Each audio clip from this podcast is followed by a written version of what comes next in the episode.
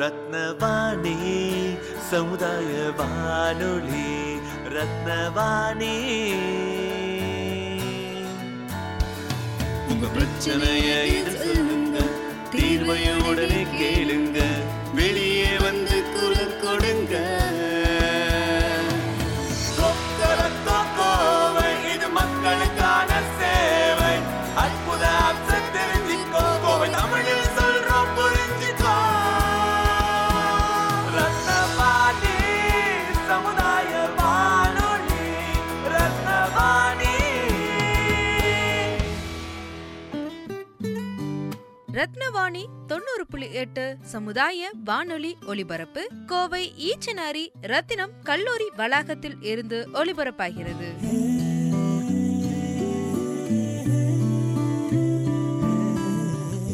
ரத்தினவாணி தொண்ணூறு புள்ளி எட்டு சமுதாய வானொலியில் இந்த நிகழ்ச்சி ரத்தின நேரம். இன்றைக்கி நம்ம நிகழ்ச்சியில் என்ன கேட்க போகிறோம் அப்படின்னா, வரலாற்றிலேயே முதல் முறையாக லாக்டவுன் காரணமாக பத்தாம் வகுப்பு பொது தேர்வுகள் வந்து ரத்து செய்யப்பட்டிருக்கு. அது மட்டும் இல்லாமல் பொதுவாக குழந்தைங்கக்கிட்ட ஃபோனே கொடுக்காதீங்க, மொபைல் ஃபோன் கொடுத்து பழக்காதீங்க அப்படின்னு எல்லா டீச்சர்ஸும் சொல்லுவாங்க. ஆனால் இப்போ எல்லா எஜுகேஷ்னல் இன்ஸ்டிடியூஷனும் இணையம் வழியாக ஆன்லைன் கோர்சஸ் நடத்துறது, ஆக்டிவிட்டீஸ் கொடுக்கறது, அதாவது மொபைலில் இன்டர்நெட் மூலம் டீச்சர்ஸ் கிளாஸ் எடுக்கக்கூடிய சிஸ்டம் வந்து வந்துருச்சு.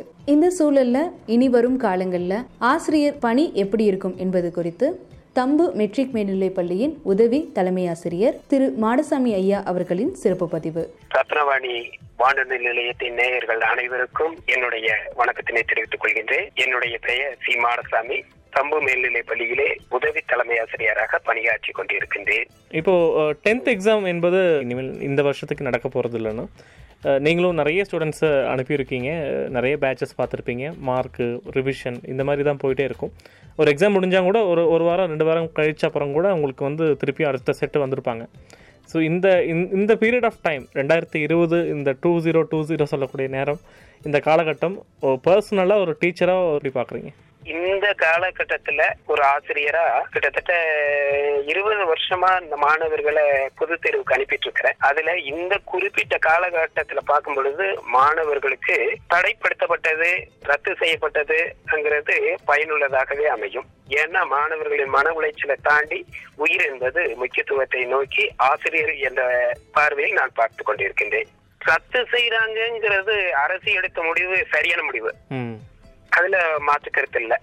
ஏன்னா இப்ப இருக்கிற சூழல்ல எல்லா பக்கமும் ஒரு கொடிய நோய் பரவிட்டு இருக்கும் போது பெற்றோர் மத்தியில ஒரு எண்ணம் வருது, ஒரு வருஷம் படிப்புங்கிறது தடைப்பட்டா பரவாயில்லையா இல்ல உயிர் முக்கியமா? இந்த ரெண்டையும் பார்க்கும்போது நம்மளுக்கு உயிர் தான் முக்கியம்னு எல்லா பெற்றோர் மனசுலயும் இருக்கு. அதனால யாருமே அனுப்ப போறது இல்ல.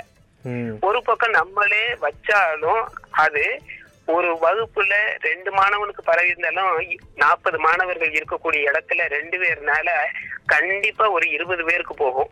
இருபது பேர் வீட்லயும் ஒரு ரெண்டு ரெண்டு பேருன்னு போனாலுமே அங்க அறுபது பேரா போயிரும்.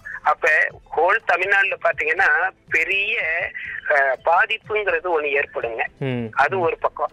இன்னும் ஒரு பக்கம் என்னன்னு பாத்துட்டோம்னா, இதுக்கு வந்து தேர்வு வச்சுதான் நம்ம இத மாற்றுப்பாதையில கொண்டு போகணுமா யோசனை பண்ணோம்னா அதை விட ஒரு எளிய வழி இருக்குது. பொது தேர்வோட மதிப்பெண் அவனுக்கு மாணவனுக்கு கிடைச்சிரும்.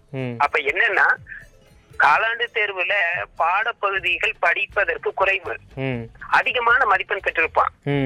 அரையாண்டு தேர்வுல முதல் முறையா முழு புக்க படிக்க போறான். அப்ப அவன் எப்படி பார்த்தாலும் பிப்டி பர்சன்டேஜ் தான் இருப்பான். ஃபர்ஸ்ட் ரிவிஷன் வரும் பொழுது ஃபுல் புக்கை திருப்பி ஒரு முறை ரீகால் பண்ணும் பொழுது அவன் கண்டிப்பா செவன்டி ஃபைவ் பர்சன்டேஜ் இருப்பான். பொது தேர்வுல அந்த மாணவன் எவ்வளவு மதிப்பெண் பெறுகிறானோ அதே லெவலுக்கு வந்துருவான். அதுல மாற்று கருத்து. அப்ப மாணவனுக்கு இந்த பொது தேர்வை தடைப்படுத்துறதுனால ரத்து செய்யறதுனால பாதிப்பு இல்லைங்க.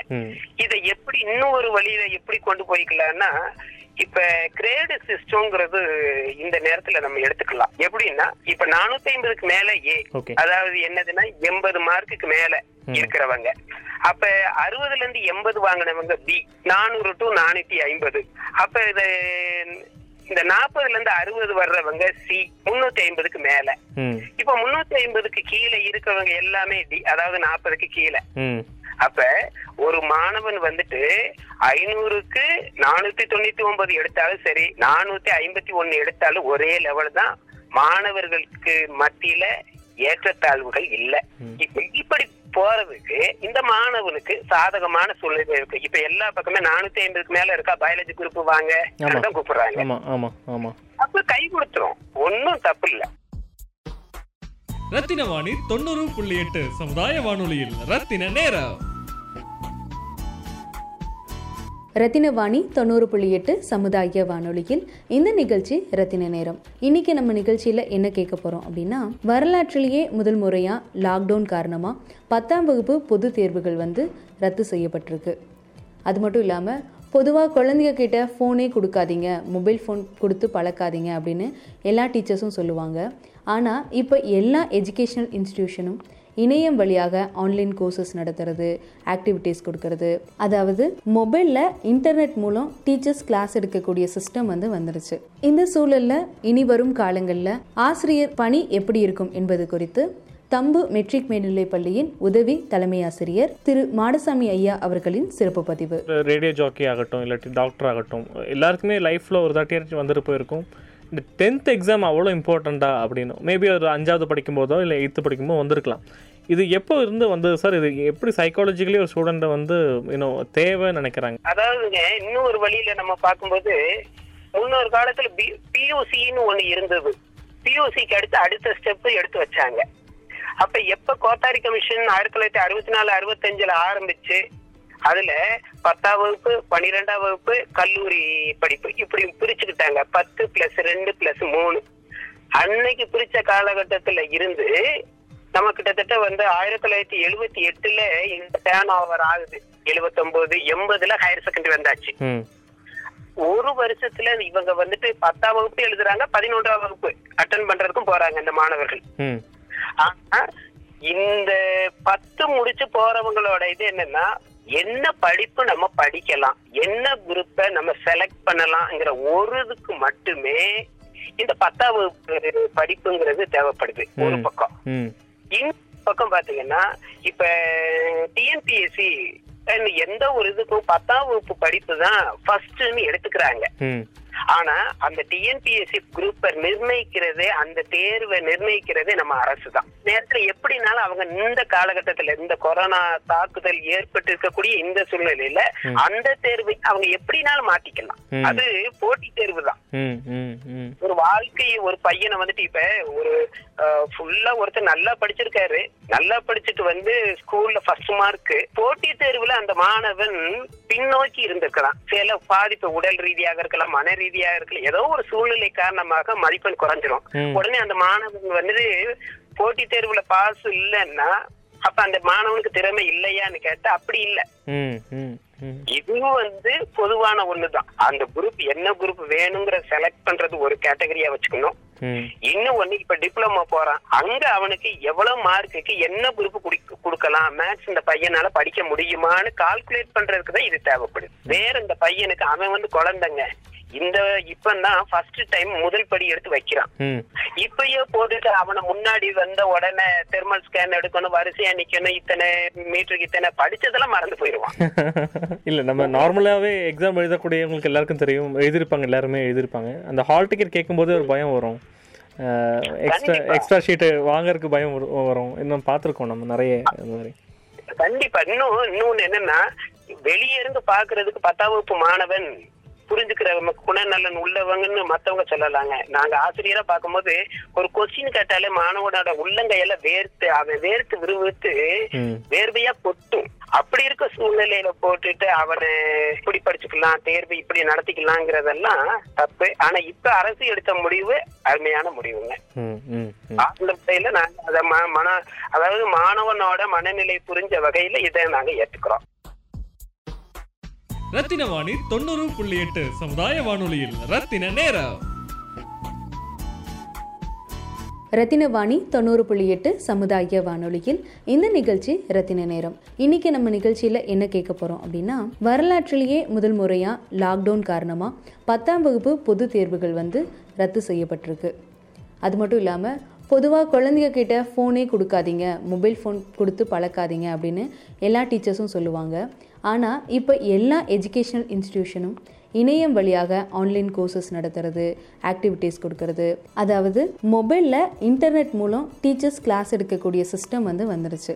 இந்த சூழலில் இனி வரும் காலங்களில் ஆசிரியர் பணி எப்படி இருக்கும் என்பது குறித்து தம்பு மெட்ரிக் மேல்நிலை பள்ளியின் உதவி தலைமை ஆசிரியர் திரு மாடசாமி ஐயா அவர்களின் சிறப்பு பதிவு. ரத்னவாணி வானொலி நிலையத்தின் நேயர்கள் அனைவருக்கும் என்னுடைய வணக்கத்தினை தெரிவித்துக் கொள்கின்றேன். என்னுடைய பெயர் சி மாடசாமி. தம்பு மேல்நிலை பள்ளியிலே உதவி தலைமை ஆசிரியராக பணியாற்றி கொண்டிருக்கின்றேன். டிவி இல்ல ரேடியோ அந்த வளர்ச்சி இருந்து நீங்களும் இந்த சமூகத்துல இருக்கீங்க. ஸோ ரேடியோ முடிஞ்சு டிவி வந்து, கம்ப்யூட்டர் வந்திருக்கு, அப்புறம் ரிமோட் கண்ட்ரோல் டிவி வந்துச்சு, கலர் டிவி வந்தது, இந்த மாதிரி ஒவ்வொன்றா வந்திருக்கு. இந்த சிஸ்டத்துல பாத்தீங்கன்னா இந்த மொபைல் வந்தப்புறம் கடைசி ஒரு ஒரு அஞ்சு வருஷம் இன்டர்நெட்டோட பார்க்கும்போது அஞ்சு வருஷம் இந்த குழந்தைகிட்ட பயங்கரமான மாற்றம் இருக்கு. குறிப்பா சொல்ல போனா சின்ன சின்ன குழந்தைங்க கூட சிவாஜி ஐயா மாதிரி நடிக்கக்கூடிய திறமை இருக்குன்னு நம்ம நிறைய ஆப் மூலமா பார்க்க முடியுது. அப்போ ஒரு மொபைல் அப்ளிகேஷன் திறமையை மட்டும் வளர்க்கல, டிஸ்ட்ராக்ஷனும் கொண்டு வருது. எப்ப நம்ம என்ன பண்றோம், பேரண்ட்ஸ்ல டீச்சர்ஸ் எல்லாம் மொபைல் அப்ளிகேஷன் பயன்படுத்துறது கம்மி பண்ணுங்கன்னு ஸ்ட்ரிக்டா சொல்றோம். பட் ஃபார்ச்சுனேட்லி ஆர் அன்ஃபார்ச்சுனேட்லி கடைசி ரெண்டு மாசமா ஆன்லைன் எஜுகேஷனில் கல்லூரி ஆகட்டும் இல்லாட்டி ஸ்கூலில் ஆகட்டும் ஏதாச்சும் ஒரு அப்ளிகேஷன், அது வாட்ஸ்அப்பாக இருக்கலாம் இல்லாட்டி வேறு ஏதாச்சும் ஒரு மீடியமாக இருக்கலாம், ஏதாச்சும் ஒரு மூலமாக தான் நம்ம வந்து கல்வியை வந்து அதில் நம்ம வந்து ட்ரான்ஸ்ஃபர் பண்ணிகிட்டு இருக்கோம். ஆக்சுவலி ஃபியூச்சர் எப்படி இருக்குன்னு நினைக்கிறீங்க சார்? இது என்ன என்ன விஷயத்த அவன் மிஸ் பண்ணுவான், ரியாலிட்டியில் என்ன மிஸ் பண்ணுவான்னு நினைக்கிறீங்க? கண்டிப்பாங்க, இது அருமையான கொஸ்டினு. இது ஒரு ஆசிரியராக இருந்து ஒரு மூணு மாதத்துக்கு முன்னாடி பொது தேர்வு எழுதுறதுக்கு முன்னாடி பெற்றோர் ஆசிரியர் கூட்டம் நடைபெறுகிறது. அப்ப நான் பேசும்பொழுது சொன்னேன், மாணவர் கையில செல்போனை கொடுத்துடாதீங்க, அவன் படிப்பு கெட்டு போயிரும். நான் தான் பேசினாங்க. இன்னைக்கு நேற்று தான் அந்த பேரண்ட் எனக்கு போன் பண்ணி, மேசி இப்ப வந்துட்டு சிஎம் சார் தான் சொல்லியிருக்காரு போனை கொடுக்க கூடாதுன்னு, பையன் இப்ப ஆன்லைனுக்கு கிளாஸுக்கு போன் வேணும்னு கேக்குறான், என்ன பண்றதுன்னு கேட்டாங்க. நானே போன் பண்ணி கண்டிப்பா கொடுங்கன்னு சொன்னேன். நேற்று நடந்த நிகழ்வு இது. அதனால ஒரு பக்கம் இது இருந்தாலும் ஆனா ஒண்ணு மட்டும் தெரியுது, எப்படின்னா இனிமேல் எல்லாருமே செல்போன் கண்டிப்பா தேவைப்படுதுங்கிற கட்டாயத்துக்கு இந்த ரெண்டு மாசம் உணர வச்சிருச்சுங்க. என்னன்னா ஆன்லைன்ல கிளாஸ் வேண்டான்ட்டு எங்க ஸ்கூலும் இருந்தோம், மத்த ஸ்கூல் இருக்காங்க மெட்ரிக், நாங்க அரசு உதவி பெறும் பள்ளி தான், எங்க ஸ்கூல்ல வேண்டாம்.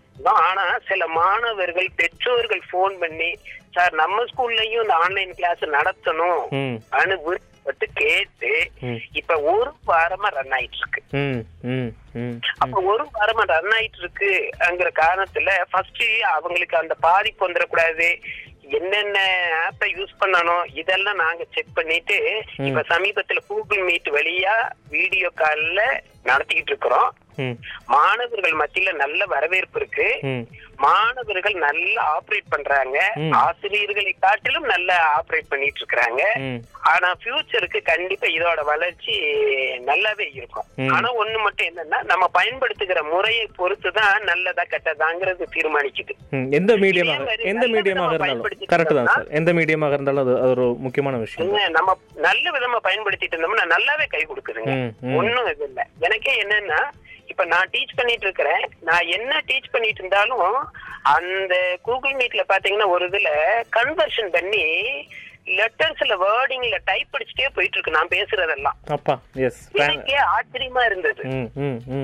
அப்ப என்னன்னா அத்தனை ரெக்கார்ட் ஆகிக்கிறது, என் மாணவனுக்கு அத்தனையும் கொண்டு போய் சேர்த்துருது. அப்ப இப்ப சமீபத்துல எல்லா ஸ்கூலுமே ஆன்லைன்ல தான் இருக்கிறாங்க. இதுல இன்னொன்னு என்ன, ஆசிரியர்கள் ஆன்லைன்ல பாடம் எடுக்கிறதுக்கு இவங்க ஃபர்ஸ்ட் ஃபர்ஸ்ட் இப்பதான் கத்துக்கிட்டாங்க. மாணவனால இப்பதான் ஃபர்ஸ்ட் கத்துக்கிட்டு அவன் வளர்ச்சியானது. இப்ப ஆசிரியர்களே பாத்தீங்கன்னா ரிட்டையர்டுங்கும் போது இந்த வருஷம் ரிட்டையர்ட் ஆக போறாங்கன்னா அவங்களே இப்பதான் புதுசா பாடம் கத்துருக்காங்க. அதனால இந்த வளர்ச்சிங்கிறது இனிமேல் கண்டிப்பா நம்ம கத்துக்கிறணும், கத்துக்கிறாம அப்டேட் பண்ணாம நம்ம இருக்க முடியாதுங்கிறது என்னோட கருத்து. ரத்தினவாணி தொண்ணூறு புள்ளி எட்டு சமுதாய வானொலியில் ரத்தின நேரம். ரத்தினவாணி தொண்ணூறு புள்ளி எட்டு சமுதாய வானொலியில் இந்த நிகழ்ச்சி ரத்தின நேரம். இன்னைக்கு நம்ம நிகழ்ச்சியில் என்ன கேட்க போகிறோம் அப்படின்னா, வரலாற்றிலேயே முதல் முறையாக லாக்டவுன் காரணமாக பத்தாம் வகுப்பு பொது தேர்வுகள் வந்து ரத்து செய்யப்பட்டிருக்கு. அது மட்டும் இல்லாமல் பொதுவாக குழந்தைங்கக்கிட்ட ஃபோனே கொடுக்காதீங்க, மொபைல் ஃபோன் கொடுத்து பழக்காதீங்க அப்படின்னு எல்லா டீச்சர்ஸும் சொல்லுவாங்க.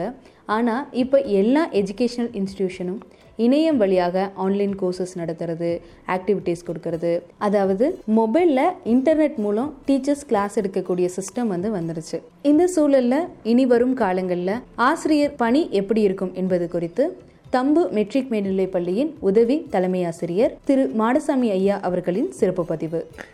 கடைசி ரெண்டு வாரமாகவே இந்த சோஷியல் மீடியா சொல்லக்கூடிய சமூக வலைதளங்களில் ஃபேஸ்புக், ட்விட்டர் மாதிரி விஷயங்களில் டைரெக்டாக சிஎம் ஐயாவையும் இல்லை நம்ம எஜுகேஷன் மினிஸ்டர் ஐயாவையும் டேக் பண்ணிவிட்டு நிறைய பேர் அவங்க கருத்தை சொல்கிறது, கோபத்தை வெளிப்படுத்துறது நடந்துகிட்டே இருந்துச்சு.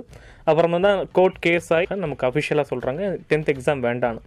இந்த இந்த இந்த விஷயங்களெல்லாம் பண்ணுறது பார்த்தீங்கன்னா எல்லாருமே இந்த புதிய தலைமுறை சார்ந்த மக்கள், முக்கியமாக ஒரு முப்பத்தஞ்சு வயசுக்குள்ளே இருக்கவங்க மோஸ்ட்லி பண்ணிகிட்டு இருக்காங்க. இதில் தான் நம்ம டென்த்து படித்து பாஸ் ஆகி இன்றைக்கி வர வேண்டிய மாணவர்களும் வரப்போகிறாங்க. ஆனால் அந்த முப்பத்தஞ்சு வயசு இருக்கக்கூடியவங்களுக்கு தெரியும் ஒரு ஒரு ஒரு டிவி எப்படி யூஸ் பண்ணாங்க தெரியும், மொபைல் எப்படி யூஸ் பண்ணுறாங்கன்னு தெரியும். பட் இந்த ஒரு இந்த டென்த் படிக்கிற பையனுக்கு மொபைல் தான் டிவி மாதிரி இருக்கும். நம்ம ஜென்ரேஷன் பீப்புள் மாதிரி அவன் கொஞ்சம் அட்வான்ஸாக யூஸ் பண்ணும்போது எங்கேயாச்சும் இடத்துல தவறுதல் நடக்க வாய்ப்பு இருக்குன்னு நினைக்கிறீங்களா? அது எப்படி வந்து அந்த கேப்பை ஃபில் பண்ணுறது? முப்பத்தஞ்சு வயசு இருக்கக்கூடிய மெச்சூரிட்டிக்கும் இப்போ பதினஞ்சு வயசு பையன் யூஸ் பண்ணக்கூடிய ஒரு மீடியத்தையும் எப்படி வந்து புரி புரிதலோட நம்ம மானிட்டர் பண்ண முடியும்னு நினைக்கிறீங்க? அது என்னோட பார்வையில் கொஞ்சம் அவங்களுக்கு புரிய வைக்கணும், இந்த மீடியா இப்படிதான் நம்ம பயன்படுத்தணும்னு புரிய வைக்கணும். அதாவது டென்த் படிக்கிற பையனுக்கு இப்ப அவனை பொறுத்தளவு என்னதுன்னா கேம்ங்கிறது தான், கேம் விளையாடணுங்கிறது தான் இது. இப்ப நிறைய மொபைல் கேம்ஸ் வந்துருச்சுன்ட்டு அதுலயே போயிட்டு இருக்கிறான் அவன். அதுதான் வேற ஏதாச்சும் வந்துட்டு சைட்ல அந்த தேவையில்லாத விஷயங்களுக்கு போறதுக்கு அவனுக்கு தோணாதுங்க. இல்லை சார், இன்னொரு விஷயம் மன்னிக்கணும், நான் இதையும் பதிவு பண்ணிடுறேன். நம்ம எனக்கு கிடைச்ச ஒரு அன்அஃபிஷியலான விஷயம் ஆனால் சொல்லி ஆகணும். நிறைய டிக்டாக் வீடியோஸில் டூயட் பாடல் பாடுவதற்கான விருப்பம் இருக்கக்கூடியவங்க, அதாவது பத்தாவது படிக்கிற பையனாக இருக்கலாம், ஒரு எட்டாவது படிக்கிற பொண்ணாக இருக்கலாம், இந்த மாதிரி வீடியோஸ்லாம் நிறைய வந்துட்டுருக்கு. இதையும் இன்னும் சொல்லப்போனால் சில நேரங்களில் அவங்க அம்மா அப்பா கூட கண்டுக்காமல் என்கரேஜ் பண்ணுற மாதிரியும் இருக்குது சில வீடியோஸ் எல்லாம். இது என்ன ஆகுதுன்னா குழந்தை திருமணம் வரைக்குமே அவங்களோட எண்ணங்கள் போகிறது, சின்ன வயசுலேயே கல்யாணம் பண்ணிக்கலாம் என்கிற ஒரு விஷயம் கூட இருக்குது. இது ட்விட்டர் மாதிரி வரும்போது அங்கே கமெண்ட்ஸும் கூட சிரிக்கிறாங்க தவிர்த்து இதை எப்படி ஹேண்டில் பண்ணுறது என்பது. இப்போ என்னென்னா ஒரு மாணவன் வந்துட்டு சின்ன வயசுல இருந்து அவனுக்கு ஏதோ ஒரு விதத்துல இந்த மொபைல்ல ஒரு தாக்கம் ஏற்பட்டு அவனோட உள்ள உள் மனசுல இருக்கக்கூடிய ஒரு ஆக்டிவிட்டி, ஒரு டான்ஸா இருக்கட்டும், பாட்டா இருக்கட்டும், ஏதோ ஒண்ணு திறமையை வெளிக்காட்டுறதுக்கு ஒரு பிளாட்ஃபார்ம் தேடிக்கிட்டே இருக்கிறான். அந்த நேரம் பார்க்கும்போது இவன் இந்த ஸ்கூல்ல இருந்து எல்லாருக்கும் முன்னாடி இருந்து வெக்கம் இல்லாம ஆடி இது பண்ணி கொண்டு வந்திருந்தோம்னா தெரிஞ்சிருக்காது. சில நேரம் இந்த நாலு ஃப்ரெண்ட்ஸ்க்கு கூடயே இருந்துட்டு நாலு ஃப்ரெண்ட்ஸ் என்ன சொல்றாங்களோ இன்னொரு ஃப்ரெண்டுக்கு அதுதான் வேத வாக்கு. அப்ப அந்த இதுக்குள்ளேயே இருந்து டிக்டாக் பண்ணலாம் இல்ல, இதுல நான் வாய்ஸ் என்னோட வாய்ஸ் எப்படி இருக்குன்னு நான் பேசி பார்க்கணும், அவனோட அனிமேஷன். சிலவங்களை பாத்தீங்கன்னா அவங்களோட உருவத்தையே கண்ணாடிக்கு முன்னாடி பார்த்து அவங்களே மேக்கப் பண்ணி அவங்களே ரசிக்கிறவங்க நிறைய பேர் உண்டு. அதே மாதிரி இவங்க என்னன்னு தன்னோட வாய்ஸ ஒரு நாள் போட்டு பாப்பாங்க, அடுத்த நாள் என்னன்னு ஒரு பாட்டு பாடி பாப்பாங்க, அடுத்த நாள் டான்ஸ் ஆடி பாப்பாங்க. அப்புறம் என்னதுன்னா இப்ப வாட்ஸ்அப்ல வந்து ஸ்டேட்டஸ் வைக்கிற மாதிரி டிக்டாக்ல எல்லாரும் போட்டு பாப்போமே, இன்னும் ஒருத்தர் லைக் கொடுத்து ஒருத்தர் நல்லா இருக்குன்னு ஒருத்தர் சொல்லிட்டா போதுங்க, அந்த மாணவன் கண்டினியூயா அந்த பாட்டு பாடி டான்ஸ் ஆடுறதுக்கு ரெடி ஆயிடுவான். ஒரு அடிக்ட் தான் இது. இதுல என்னன்னா அந்த மாணவனுக்கு அந்த வயசுல என்ன தேவை, இன்னும் இந்த படிப்பை முடிச்சதுக்கு பிறகு என்ன தேவைங்கிறத புரிய வைக்கிறதுக்கு கொஞ்சம் வேணும். ஒண்ணு ஒரு இந்த முப்பத்தஞ்சு வயசுல இருக்க மாணவன் கிட்டத்தட்ட கல்லூரி படிப்புகள்ல முடிச்சுட்டு வந்துட்டான், ஒரு மேரேஜ் ஆகி சின்ன குழந்தைங்க கூட இருக்கும். அவங்க வந்துட்டு என்னதுன்னா தான் குழந்தைகளுக்கு விளையாட்டா சிலது பண்றது, சிலரு பாத்தீங்கன்னா ஒரு பிடிவாதமா இப்ப ஒரு அரசு ஒரு கருத்தை சொல்லுது, அந்த கருத்துக்கு வந்துட்டு அவங்க மேலிடத்துல உட்காந்துட்டு பல சூழ்நிலைகளை கருதி தான் சில முடிவுகளை எடுப்பாங்க, எடுத்துடுத்த முடியாது. அப்ப அதுக்கு உடனே நம்ம உடனே பதில் கொடுக்க கூடாது, எந்த இடத்துலயும் கொடுக்காம அதை நிதானமா வாங்கிட்டு எதுனால என்னன்னு ஆராய்ஞ்சு நம்ம கொடுத்தோம்னா சரியா இருக்கும். ஆனா அந்த முப்பது வயசுல இருக்கவங்க வந்துட்டு சிலவங்க இந்த டிக்டாக்ல இந்த இது டான்ஸ் ஆடுறது, பாட்டு பாடுறது, இது எல்லாமே கொஞ்சம் அவசரம் காட்டுறாங்கன்னு தான் நான் நினைச்சுக்கிறேன். ரத்னவாணி தொண்ணூறு புள்ளி எட்டு சமுதாய வானொலியில் ரத்தின நேரம். ரத்தினவாணி தொண்ணூறு புள்ளி எட்டு சமுதாய வானொலியில் இந்த நிகழ்ச்சி ரத்தின நேரம். இன்னைக்கு நம்ம நிகழ்ச்சியில் என்ன கேட்க போகிறோம் அப்படின்னா, வரலாற்றிலேயே முதல் முறையாக லாக்டவுன் காரணமாக பத்தாம் வகுப்பு பொது தேர்வுகள் வந்து ரத்து செய்யப்பட்டிருக்கு. அது மட்டும் இல்லாமல் பொதுவாக குழந்தைங்கக்கிட்ட ஃபோனே கொடுக்காதீங்க, மொபைல் ஃபோன் கொடுத்து பழக்காதீங்க அப்படின்னு எல்லா டீச்சர்ஸும் சொல்லுவாங்க. ஆனால் இப்போ எல்லா எஜுகேஷனல் இன்ஸ்டிடியூஷனும் இணையம் வழியாக ஆன்லைன் கோர்சஸ் நடத்துறது, ஆக்டிவிட்டீஸ் கொடுக்கறது, அதாவது மொபைலில் இன்டர்நெட் மூலம் டீச்சர்ஸ் கிளாஸ் எடுக்கக்கூடிய சிஸ்டம் வந்து வந்துருச்சு. இந்த சூழலில் இனி வரும் காலங்களில் ஆசிரியர் பணி எப்படி இருக்கும் என்பது குறித்து தம்பு மெட்ரிக் மேல்நிலை பள்ளியின் உதவி தலைமை ஆசிரியர் திரு மாடசாமி ஐயா அவர்களின் சிறப்பு பதிவு. ரத்னவாணி வானொலி நிலையத்தின் நேயர்கள் அனைவருக்கும் என்னுடைய வணக்கத்தினை தெரிவித்துக் கொள்கின்றேன். என்னுடைய பெயர் சி மாடசாமி. தம்பு மேல்நிலை பள்ளியிலே உதவி தலைமை ஆசிரியராக பணியாற்றி கொண்டிருக்கின்றேன். சார், டீ கடையில் உட்காந்து பேசின காலத்துக்கும் சமூக வலைதளங்களை பேசுறதுக்கும் என்ன வித்தியாசம், அதோடைய பாதிப்பு என்னன்னு நீங்க பாக்குறீங்க? டீ கடையில உட்காந்து பேசும் பொழுது ஒன்னா உட்காந்து பேசி ஒருத்தருக்கு ஒருத்தர் முகம் பார்த்து பாசத்தை வெளிக்காட்டி உட்கார்ந்து பேசினதான் உண்மை. ஆனா இன்னைக்கு தனிமையை நோக்கி போயிட்டு இருக்கிறோம். தனிமையை நோக்கி போகும் பொழுது கண்டிப்பாக அந்த மாணவனுக்கு வந்து கூட்டு குடும்பமா இருக்க தெரியாது. அதெல்லாம் அவனுக்கு மறந்து போகும். தான் என்ன பண்ணணுமோ, தான் என்ன சொல்லணுமோ அதான் குடும்பத்துல போய் அப்பா அம்மாட்ட சொல்றதுக்கு அவன் நினைப்பான். அப்பா அம்மா கேட்கலைன்னா இவன் கோவிச்சுக்கிட்டு இவன் கொஞ்சம் அடம்பிடிப்பான். இந்த கே இதெல்லாம் வர்றது இந்த இதனாலதான். ஆனா கூட்டு குடும்பம், இப்ப ஒரு கூட்டு குடும்பம், பெரிய குடும்பம் இருக்குன்னா எல்லாம் ஒன்னா உட்காந்து கதை பேசி நிலாவை பார்த்து சோறு சாப்பிட்ட காலமெல்லாம் இருந்தது. இன்னைக்கு குடும்பத்துல நாலு பேர் இருக்காங்கன்னா நாலு செல்போன் எடுத்து நாலு கார்னர்ல உட்காந்துட்டு இருக்கிறோம். அதுக்கு வந்து என்னதுன்னா நம்மளை தனிமைப்படுத்திருச்சுங்கிறது தான் ஒண்ணு. அதனால என்னை பொறுத்தளவு செல்போன்னாலும் சரி, ஊடகம்னாலும் சரி, வளர்ச்சி பாதையில கொண்டு போகுது. அதுக்குன்னு ஒரு லிமிட் உண்டு. அதோட பயன்படுத்திக்கிட்டோம்னா நல்லது. ரத்தினவாணி தொண்ணூறு புள்ளி எட்டு சமுதாய வானொலியில் ரத்தின நேரம். ரத்தினவாணி தொண்ணூறு புள்ளி எட்டு சமுதாய வானொலியில் இந்த நிகழ்ச்சி ரத்தின நேரம். இன்னைக்கு நம்ம நிகழ்ச்சியில் என்ன கேட்க போகிறோம் அப்படின்னா, வரலாற்றிலேயே முதல் முறையாக லாக்டவுன் காரணமாக பத்தாம் வகுப்பு பொது தேர்வுகள் வந்து ரத்து செய்யப்பட்டிருக்கு. அது மட்டும் இல்லாமல் பொதுவாக குழந்தைங்கக்கிட்ட ஃபோனே கொடுக்காதீங்க, மொபைல் ஃபோன் கொடுத்து பழக்காதீங்க அப்படின்னு எல்லா டீச்சர்ஸும் சொல்லுவாங்க. ஆனால் இப்போ எல்லா எஜுகேஷனல் இன்ஸ்டிடியூஷனும் இணையம் வழியாக ஆன்லைன் கோர்சஸ் நடத்துறது, ஆக்டிவிட்டீஸ் கொடுக்கறது, அதாவது மொபைலில் இன்டர்நெட் மூலம் டீச்சர்ஸ் கிளாஸ் எடுக்கக்கூடிய சிஸ்டம் வந்து வந்துருச்சு. இந்த சூழலில் இனி வரும் காலங்களில் ஆசிரியர் பணி எப்படி இருக்கும் என்பது குறித்து தம்பு மெட்ரிக் மேல்நிலை பள்ளியின் உதவி தலைமை ஆசிரியர் திரு மாடசாமி ஐயா அவர்களின் சிறப்பு பதிவு. டீச்சர் ஆகணும் என்பது ஒரு காலத்துல பெரிய ஒரு எய்ம். இப்போ ஐஏஎஸ் கலெக்டர் ஆகிறது, டாக்டர் ஆகிறது, அந்த மாதிரி ஒரு விஷயம் தான் டீச்சர் ஆகிறது கூட. பட் இப்போ சமீப காலமா பார்க்கும்போது எல்லாரும் படிக்கும் போது செகண்ட் இயர் தேர்ட் இயர் முடிக்கும் போது எல்லாருமே எய்ம் பண்றது ஒரு ஐடி கம்பெனியில போய் பிளேஸ் ஆகணும், அஞ்சு நாள் வேலை செய்யணும், ரெண்டு நாள் லீவ் கிடைக்கணும் என்பது ஒரு பேட்டர்னா இருக்கு. டீச்சர் ஆகணும் சொல்லி டீச்சர் ஆகக்கூடிய பீப்புளோட எண்ணிக்கை என்னோட அப்சர்வேஷன்ல கம்மியா இருக்கு. நீங்க டீச்சராகவே இருக்கீங்க. இப்போ டீச்சராக வரக்கூடியவங்க எப்படிப்பட்ட சூழ்நிலையிலேருந்து வராங்க? அவங்க இதுக்காக தான் படித்து வந்தாங்களா சார், இல்லை ஆக்சிடென்டலி பீயிங் எ டீச்சர் அந்த நிலமையில போயிட்டு இருக்காங்களா? அதாவது முன்னொரு காலத்தில் வந்துட்டு டீச்சராகவே வரணும், நம்ம சொல்லி கொடுத்து நாலு குழந்தைங்க முன்னேறணும், ஐயோ குழந்தைகளோட நல்லா பேசி பழகணும், இதை நினைச்சுதான் வந்தது அதிக பேரு. எங்க காலத்துல எல்லாம் நாங்க அதான் டீச்சராகவே போகணும்ட்டு பல வேலைகளை விட்டுட்டு வந்ததெல்லாம் உண்டு. அப்ப என்னன்னா இப்ப என்ன சமீபத்துல மாறியதுன்னா, ஒரு பீரியட்ல வந்து டீச்சர் வேலைன்னா வந்துட்டு ஈஸியான வேலைன்னு வெளியே வந்துட்டு ஒரு தாட்டை ஏற்படுத்திட்டாங்க. அதாவது டீச்சர் வேலைங்கிறது கஷ்டமே இல்லாத வேலை மாதிரியும், அவங்க நிழலுக்குள்ளேயே உட்காந்து சேலரி வாங்குற மாதிரியும், ஒரு வேலை இல்ல டீச்சர் வேலையா நீங்க என்னப்பா கொடுத்து வச்சவங்க, காலையில போறீங்க நாலு மணிக்கு வந்துடுறீங்க, அந்த மாதிரி ஒரு கிரியேட் பண்ணி சோசியல் மீடியால ஒன்னு உருவாக்கிட்டாங்க. அதுக்கப்புறம் ஒருத்தர் என்னன்னா சிலர் வந்துட்டு அந்த ஆசிரியர்கள் பத்தி ஒவ்வொன்னா அந்த ஸ்கூல்ல அப்படி பண்ணாங்க, இந்த ஸ்கூல்ல இப்படி பண்ணாங்க, எதையோ ஒன்ன போட்டு ஆசிரியர்களே தனிமைப்படுத்தியாச்சு ஒரு பக்கம். இன்னும் இப்ப அரசு என்ன செஞ்சதுன்னா ஆசிரியருக்கு வந்துட்டு உரிய பணிகளை கொடுத்துட்டு இருந்தாங்க. இன்னைக்கு அப்படி இல்லைங்க. மாணவனுக்கு செருப்பு அளவு எடுக்கணும்னா மாணவனோட காலை புடிச்சு கால் சைஸை எடுத்து அவனுக்கு அந்த சைஸை எழுதி அனுப்பணும். நாங்க அரசு எங்களுக்கு செருப்பு அனுப்பும். அப்ப என்ன இன்னைக்கு மாணவன் வந்து சந்தோஷமா டீச்சரை பார்த்து சிரிக்கிறான். நாங்க என்ன பண்ணிக்கிறோம்னா அதை எங்களுக்கு எங்க குழந்தைகளுக்கு காலத்தை முடிக்கிறோம். அது வேற, என் வீட்டுல இருக்க என் குழந்தைனாலும் சரி, என் கிளாஸ்ல இருக்க என்னோட குழந்தைனாலும் சரி, எல்லாம் ஒண்ணுன்னு நாங்க நினைச்சுக்கிறோம். ஆனா மாணவர்கள் மத்தியில அவங்களுக்கு ஒரு சிரிப்பு, இந்த நேரம் நல்லது கெட்டது அவங்களுக்கு புரிஞ்சுக்கிற வயசு இல்ல.